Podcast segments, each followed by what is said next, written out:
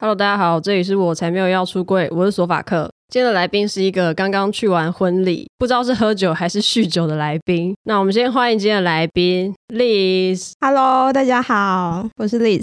他其实穿了一个套装在我面前，这是我们今天第一次见面，我刚刚有点紧张，我想说，嗯，好都会干练的样子啊，跟我的想象有点不太一样。那你的想象原本是怎样？我不知道，衬衫、牛仔裤，活泼年轻，我是这样想的。但我觉得我脸应该蛮 baby face，你的脸吗？对啊，但因为我不太会猜年纪，我就会认定说，嗯，好，那应该都是先比我小这样子。我们先来问一下每个来宾都会问到的一个很重要的题目，就是自我认同。请问 Liz，你的自我认同是？我觉得我应该是算是反性恋。我原本觉得我是偏女同，可是我遇到我现在的这位现任，他有一天就问我说：“那如果是我这张脸，然后身体不太一样，我可以接受吗？”我就看着他说：“OK，我可以。”所以，我后来就觉得我是因为喜欢这个人的灵魂，然后去爱这个人，而不是因为他的身体。所以我后来就会觉得说：“那我应该也可以接受这个人，不管他的生理或心理性别是什么。”就是我爱这个人，我就会喜欢他。所以他的身体，他是想要做一些改变，是吗？哦，没有，那时候是问我，就是如果他今天这张脸，可是是男生的身体，我可不可以接受？那我就觉得，如果是这张脸的话，就可以。所以路上其他人整形。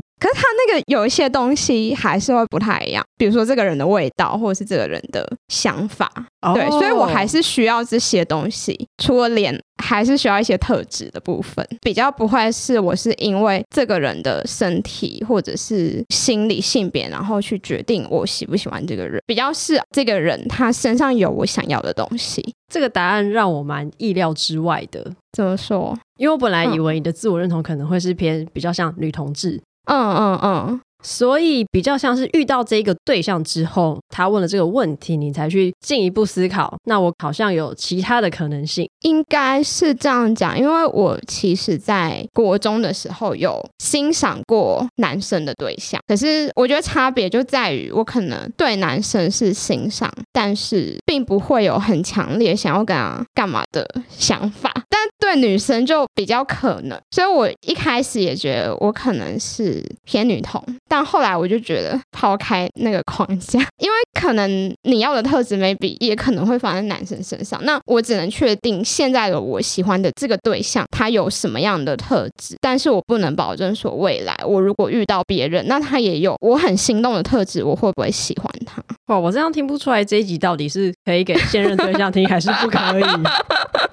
现在应该是很确定是他啦。OK，对没关系，这个我们等一下可以再聊一下。那你刚刚有提到说，国中有欣赏过男生，对。那你是什么时候意识到自己有欣赏女生？我觉得应该是比较偏高中的时候，因为我国中算是男女合校，但因为我国高中都是念音乐班，即使在国中是一般男女合校，但也里面是女生居多。高中的话是比较多女生嘛，那也觉得女生其实蛮香的。嗯，对，我刚刚也是这样想。对，然后让我心动的女生的话，都是会有。可以阳刚又可以柔美的特质，比较喜欢偏中性一点的。我不喜欢那种很阳刚的。我觉得是从高中的时候就意识到，说自己对女生那个渴望，可能不只有欣赏，可能会想要、嗯、你说扒光她的衣服，嗯、呃，更多的肢体接触。高中还没有想到这一层，就是觉得哦，好像可以牵手、亲吻，然后再接下来。哇，那你高中其实也想蛮多的诶，就不好压力大的时候，有时候就会。你说在脑脑中幻想是不是？哎呦，前面的可能会做，但是没有进行到最后一步。等于是真的有出现你欣赏的女生，你可能有意无意用友情去偷渡一些触摸的界限吗？是这个意思吗？应该这么讲。对，所以你是有主动追人家吗？我高中的时候没有，因为我觉得高中有点像是一个启蒙期吧，就是你去试探说。嗯你之前欣赏过男生，那你跟女生有没有可能的这个阶段？那就会有很多暧昧，或者是试探，然后或者是哎，不知道这是友谊还是爱情的这个阶段。然后我觉得我高中就是在探索我的可能。对，那那时候的探索就止于可能牵手，或者是有的比较好的朋友会亲脸颊之类的。嗯，所以你那时候有占了蛮多朋友的便宜？也没有，应该是别人。哦，OK，对对对，应该是相反。你觉得你是有意识的去探索吗？因为你觉得哦，我以前知道我可能对男生有些什么，所以你是很有意识的去测试，说我是不是也可以对女生有什么？我觉得是诶、欸，可能是那时候。高中的时候压力很大嘛，因为你又要面对神学。那、嗯、那时候我很喜欢牵引到我的兴趣这一块，就是因为我们要练术课，通常都要花很多时间练习，就是练琴啊，然后练我的管乐什么的。那这个以外的调剂。对我来说就是阅读跟写作。那从那时候开始，我就会接触一些，因为我还不是很确定，就是我对于女生的感觉是什么。那我就会去看相关的同志文学，比方说邱妙金的书，嗯、或者是像是陈雪啊，那那些应该女同圈的人都知道的书。那从里面你就会觉得说，这件事情并不是一个奇怪的事情。嗯嗯对。那从那时候开始，我觉得文学有让我在想象的国度更接近同。性恋的世界，我就觉得其实也没什么。你刚刚问到说有没有主动追人，其实我觉得高中以外的大学跟出社会我都是比较主动的。然后我是在是比较主动的，对我是在怎么可能？真的，我是在大学的时候，我很喜欢一个我们系排的学姐，然后我就为了她当球精哦，对，当球精，然后会设计球衣。我是把这个案子包下来的人，那我可能会请其他人。去做这件事，但我会想要我自己可以满足这些，然后包含之后我有跟他告白什么的。但那个学姐可能当时没有 sense 到，就是她觉得她可能有一些成长的课题需要克服，所以她当下没办法就答应我。但是我们之后还是变成蛮好的朋友。结果有一天就是在毕业之后，我发现干他交女朋友了。OK，可是那时候我就。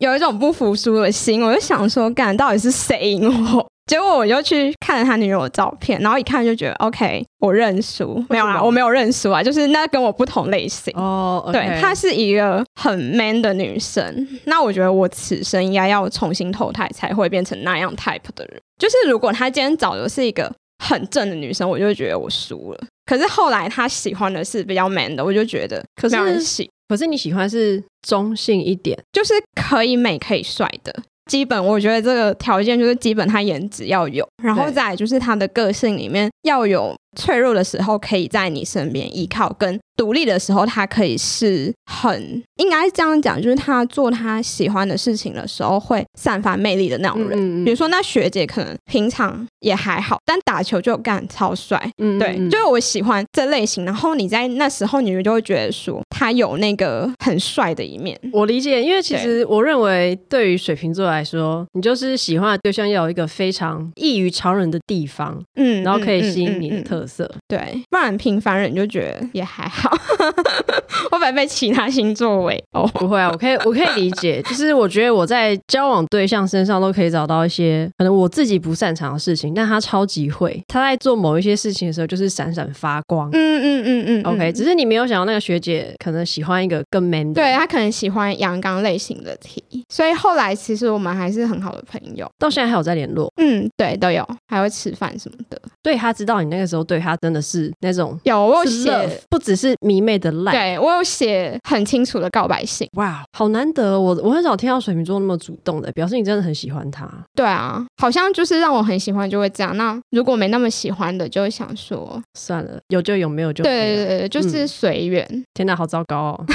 没关系，我也是。佛系。对于例子来说，你的自我认同也是没有什么太大的不开心或是难过，而且你也都看邱妙金，邱妙金的书那么的苦，那么的闷，你也没有受到他的那种可能比较负面情绪的影响。我觉得可能高中的时候会比较阴郁，可是我觉得那个阴郁是在于比较不是性别特质，是在各个人生阶段你当时候的色彩是怎么样。高中一定就会很抑郁嘛，因为面对升学升学的压力，然后可能又会有一些同才的压力什么什么之类的，你就会比较想不开，或是你想要找一个出口。那大学之后就是海阔天空，所以就也还好。我觉得我的自我认同应该是来自我身边的人都蛮肯定的吧。我的家庭比较开放，然后我妈很支持我。那我爸比较传统，所以有什么事情我会先跟我妈讲，再由我妈去下达命令。对对对，哦、说服的角色。所以我觉得我就变成我可以不用很直接的去跟他们碰撞些什么朋友啊这些的，其实他们也都知道我就是一个比较叛逆，然后很有自己想法的人，所以他们也会蛮支持我的决定。他们就会觉得你都想过了，所以我对他们也比较像是先斩后奏类型吧，就是出轨这件事情。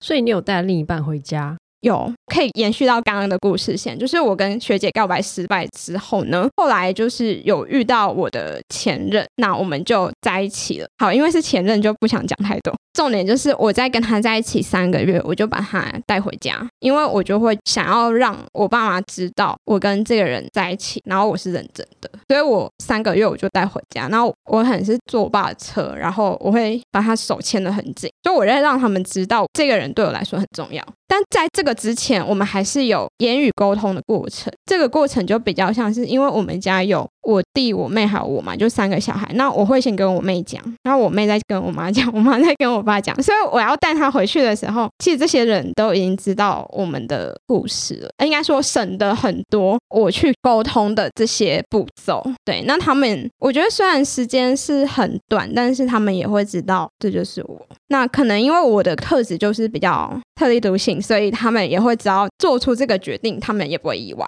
对啊，你爸跟你妈好像有点太过于 open 了。我妈很 open，可能跟教育方式有关吧，就是他们会觉得，比如说科系呀、或什么的，我们喜欢，我们想做就去做，所以他们不会去限制说我们一定要走哪个路，但。可能有一些，比如说什么公务员的路是比较对他们来说是比较有稳定跟保障的薪水的，那他们可能会鼓励往那条路。可是你如果你想要走一个比较不一样的路，他们也会支持。那我觉得这个也反映在我的性向选择，他们是比较开放。不过我觉得有一个前提是，可能因为我是女生，我妈就有讲过说，如果今天是我弟跟他们出轨，那他们可能就没有办法接受，因为为什么？为什么？差在哪？他们会觉得他有传宗接代。的这个任务，那女生就还好，嗯、反正怎么发生也不会有哦。对，嗯，等一下，这样怪怪的啊。那可是如果是你弟是同志就不行，因为他们觉得他要传宗接代，可是女生就相对在我家是比较自由的一个群体。哦、OK，好，所以其实等于爸爸妈妈还是对于女生可能自由度高一点，这样弟弟会不会有点可怜？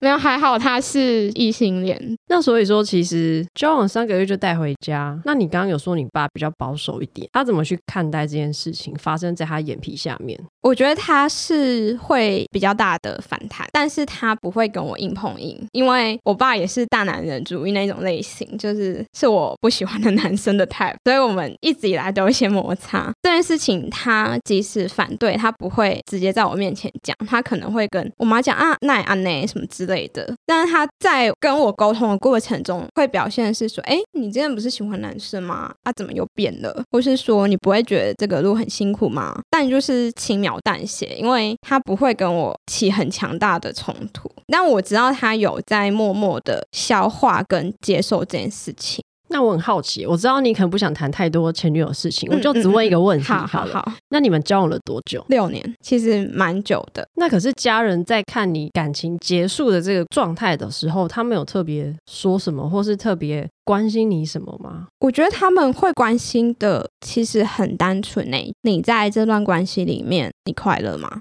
因为社会观感的这个东西，其实他们看很开嘛。因为有我妈的教育，其他他们要担心的就会是比较直接的：这个人对你好吗？你们预计怎么样？你们要结婚？你们要成家？你们要怎么样往下继续走？那你可以跟他一起生活吗？他们会 care 的是这些。但我前任比较是一个艺术家，所以他比较是活在当下那种人。我觉得我已经尽量隐晦。OK，好，我懂，我懂。没关系，这他应该不会听到。那会不会有亲戚的压力？哦，亲戚其实也还好，因为我就是我们家族里面的大姐，所以 我说一，他们不会说，哦，大家都要畏敬你三分，就对。对，我弟妹也是这样，所以就是天选之人。可能我在很多方面在家里会比较强势一点，因为我觉得那个就是我喜欢的，跟我想要的。但可能跟我的外表有出入，因为我可能在职场，我可能在学校都是一个很双鱼座的人，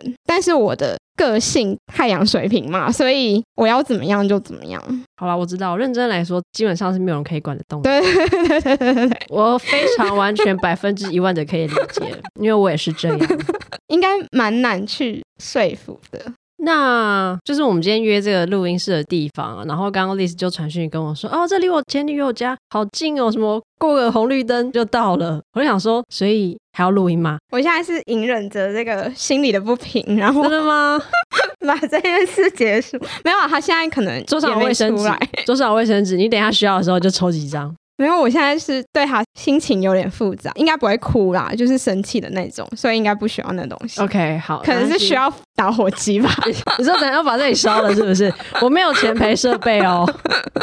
好，我们先不要讲前女友。其实你有提到。对你来讲，做任何你想做的事情都是非常自由自在的。对，那你有没有遇到什么，就是你真的需要特别出柜，或是你需要特别跟人家解释，我现在跟女生在交往这件事情？我觉得其实很少哎、欸。我现在想到的情境就是学校跟职场吧。那学校的话，我觉得也是没有人管得动我。那职场的话，通常会是跟我比较好的同事或者是老板，我会跟他们讲，嗯嗯嗯。其他的人我就会用比较含糊的字眼，这是我另一半，嗯嗯嗯，对，这是我的 partner 之类的。那我可能就不会去讲说什么男友女友之类的东西，那他们就会知道我是有在一起的对象。可是有些人可能不会想那么多啦。我觉得以现代来讲，你只要用伴侣哦，对对对，伴侣也是，其实就蛮大几率可能是圈内人，可能是同志或是其他多元性别的。但我发现好像有一些女同志在跟别人介绍她的另外一半也会用男友，但我是不会，我就会用另一半或伴侣，各自开心就好。对对对对，对，我觉得称谓其实也没那么重要，爽就好。对，但是有一些，我觉得这个都是在于我愿意去跟他们讲的对象，我会这样处理。那如果有一些是没有很熟，但是我想要知道。你现在到底感情状态是怎样的人？我就会单纯一点，我就会用男友，因为我不想要去解释。也没有必要让这些人知道这么多。对，通常都会是比较八卦的人会去讲这个东西。但我觉得比较少遇到是一个强迫性我要表态的时机，所以我觉得还算是蛮幸运的。但是也可能是跟工作有关系吧，因为我刚出社会的那几年，我在广告公司，就是大家也是创意工作者，所以这一圈的人本来就很多同志。老板也不会 care 你嘛，你就是把工作做好就好。然后后来我进入比较外商职场，那那些 Google、Microsoft 的人就会觉得说，要推广多元性别啊，嗯、然后 LGBTQ 就是一个我们叫 DNI。Diversity and inclusion 这个东西，就是你如果在工作上面，别人因为你是同志而去歧视或什么，这个东西其实可以闹很大。所以那些老板或是某某们就会不敢表态，even 他不认同这些东西的。哦，真的，对对对，听起来超爽。可是他们还是会觉得不 OK。所以我觉得职场上其实你也是可以自己去选择要不要表态。听起来萌萌无所不在，到处都会有，对，都是都会有，但我真的很很少遇到，我是蛮想遇到的。我觉得那群人应该就是道不同不相为谋，因为他就算表面认同你，但是他心里还是觉得你是垃圾。嗯、OK，假装认同，对，这么严重。没关系，我们来聊一些比较开心的事情。我们来聊聊你现在的交往对象。就我自己知道，之后要去跟他一起住，对不对？对，我应该之后就会去其他国家生活。通常住一起，我们就会想说，好，那就是住一起同居这件事情听起来很简单。我觉得困难的是你要去另外一个国家跟他同居这件事情，我觉得蛮要负担的东西，或者是你需要 take care 的事情，其实有更多。我们一开始交往的前提就是我知道他一直都在国外，因为我们算是朋友介绍，所以那时候我朋友就问我说：“那你是可以接受远距离的人吗？”那因为我前任有一段求学的关系，所以他。也在美国，那时候我就有两年半到三年是远距离的状态。我觉得其实对我来说还蛮 OK 的。我也是一个很独立的人。比较不是那种要一直很黏，或者是要看到对方，要有一些肢体接触。我觉得我还好，我就是只要这个人在，然后他对我很忠诚，这样就可以了。因为我觉得成人应该都有自己的事要 做。的确，我相信大家就是生活还有很多事要做，除了谈恋爱以外。可是你说你可以接受远距离，那比如说像你好，可能经痛好，你很不舒服。我觉得那就自己去买药，人有脚。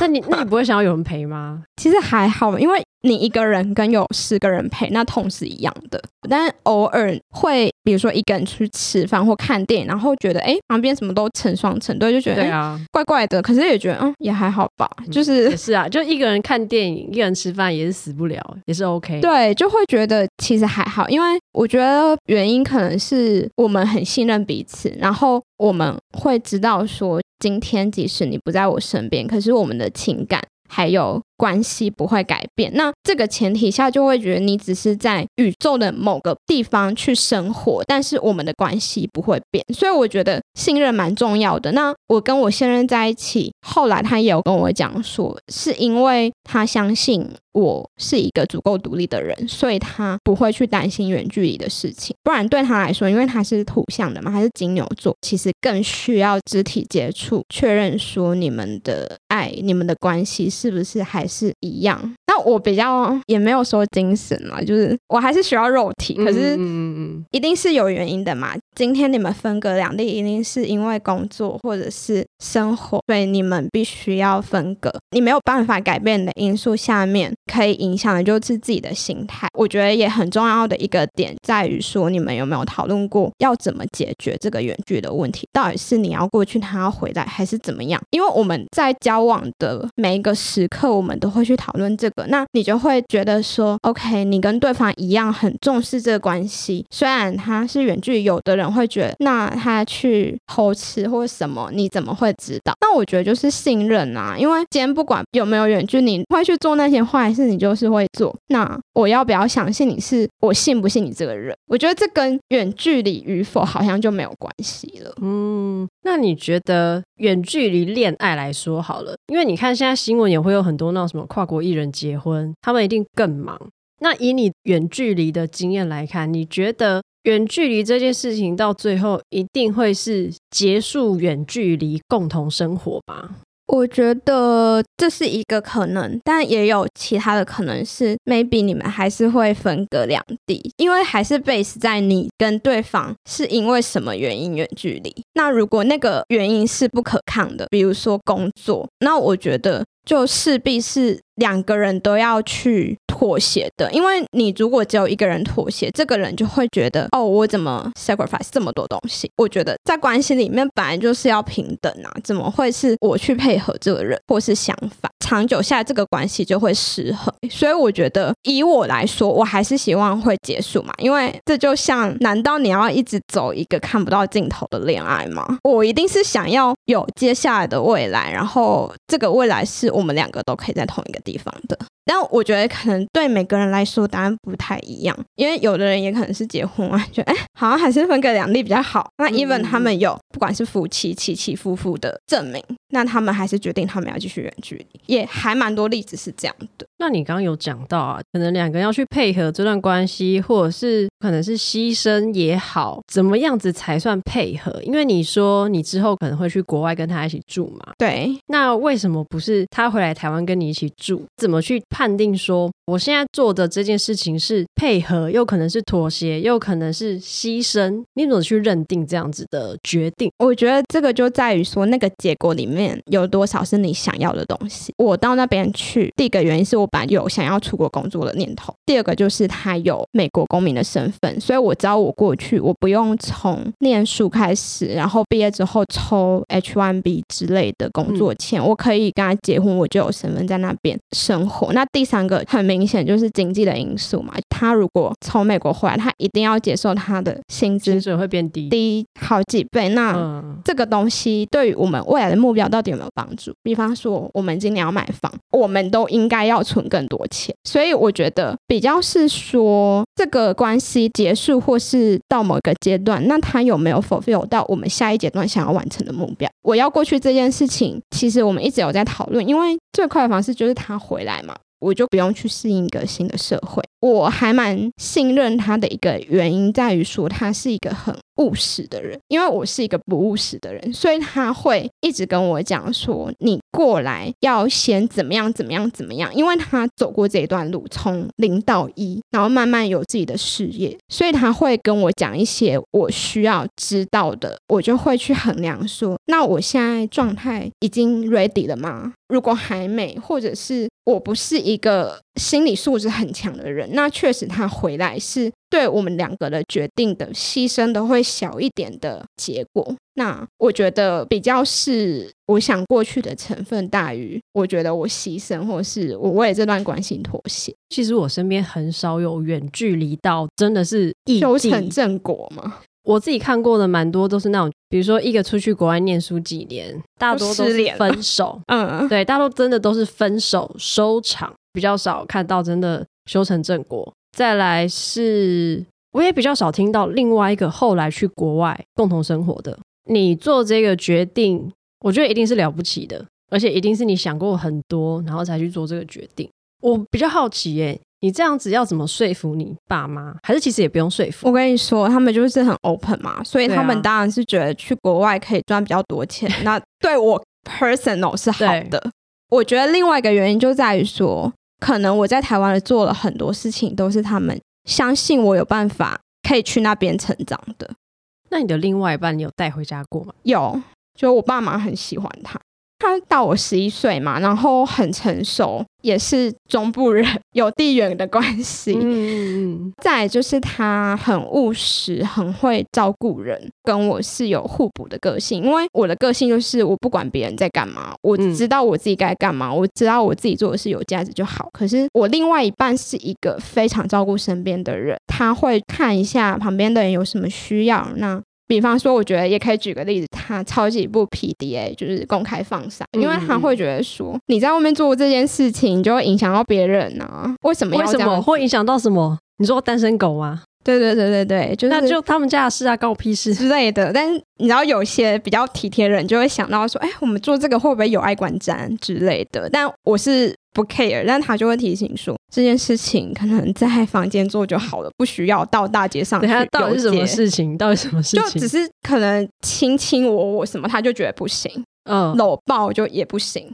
牵手可能 maybe 还可以，还不太确定。还是这个其实会有一些年龄上面的想法差异。我觉得其实是个人特质哎、欸，因为他应该是跟每一任都没有办法。那他的每一任其实都是差不多年纪的，所以我觉得应该不是因为老少配，所以他不 OK。这 这个三个字是你讲，不是我讲的哦。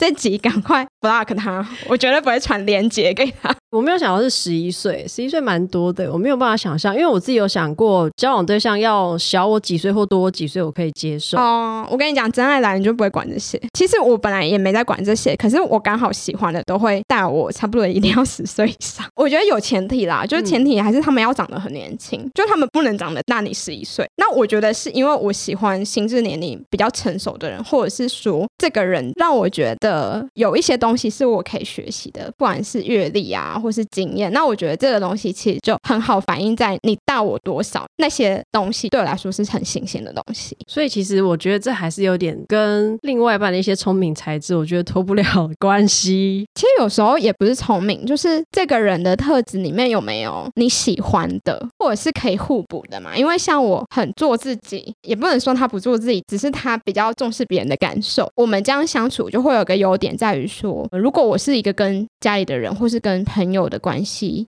还好的人，那他就会一直提醒你说：“哎，你最近有打电话给你爸了吗？那你那些朋友最近怎么样？虽然第一个念头都会想说关我屁事，可是他、嗯、因为他问了嘛，而且他又是你信任或喜欢的人，你就会真的把他的意见当做是一个很重要的话，那你就会去做，就有一点约束力的感觉。所以你不会觉得很烦？我会觉得很烦，但是冷静下来，我就会觉得他讲的有道理。因为我刚才想说，水瓶座应该是不喜欢被管，不喜欢被念。那他在跟你提醒这些的时候，你可以接受、欸？哎，我听了我会立马反抗，但是过了几天就觉得哎、欸、有道理，那还是打个电话。所以他就会这样子慢慢的影响我，也不是他讲的建议有多么的有智慧，而是因为他讲了，那我喜欢这个人，所以我觉得我应该要纳入我的想法里面去做。这就是，是真爱，是真爱。对对对对，就是先有颜值，那就可以纳入他的建议。重点还是要有颜值，因为没有颜值，水瓶座看不上。没关系，这个话我讲，我来承担。被炮轰的一集。你喜欢一个人事物，本来就是挑你看顺眼，你觉得喜欢的嘛？你觉得是颜值很高，搞不好其他人觉得不是啊？对，觉得这没有什么错，至少自己赏心悦目比较重要。那我会想要问一下 Liz，你觉得怎么样的人比较适合谈远距离，或者是你觉得谈远距离有没有要特别注意什么？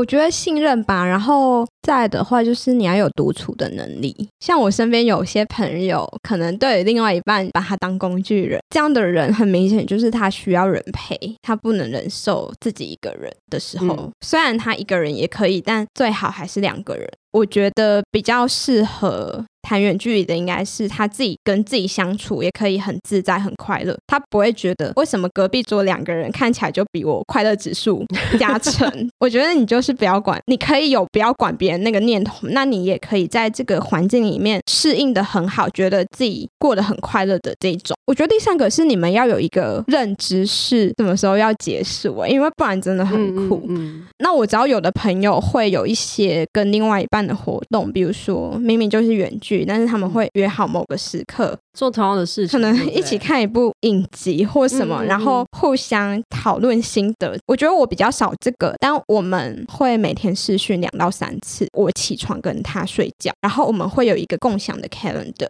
这不是查寝，比较是说，OK，我今天如果早上打给你，你可以吗？